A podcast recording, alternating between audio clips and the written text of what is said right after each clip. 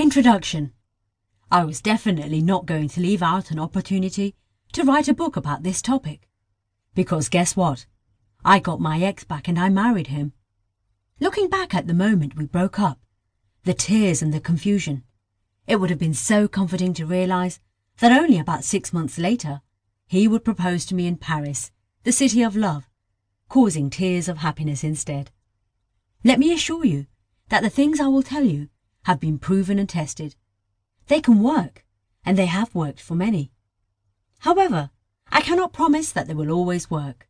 Some people just made up their mind and don't want to look back. It depends on the nature of the relationship and so many things going on that it's hard to always pinpoint each and every individual situation. Saying that, however, why would you not increase your chances? If you wouldn't want your ex back, you wouldn't even read this book, would you?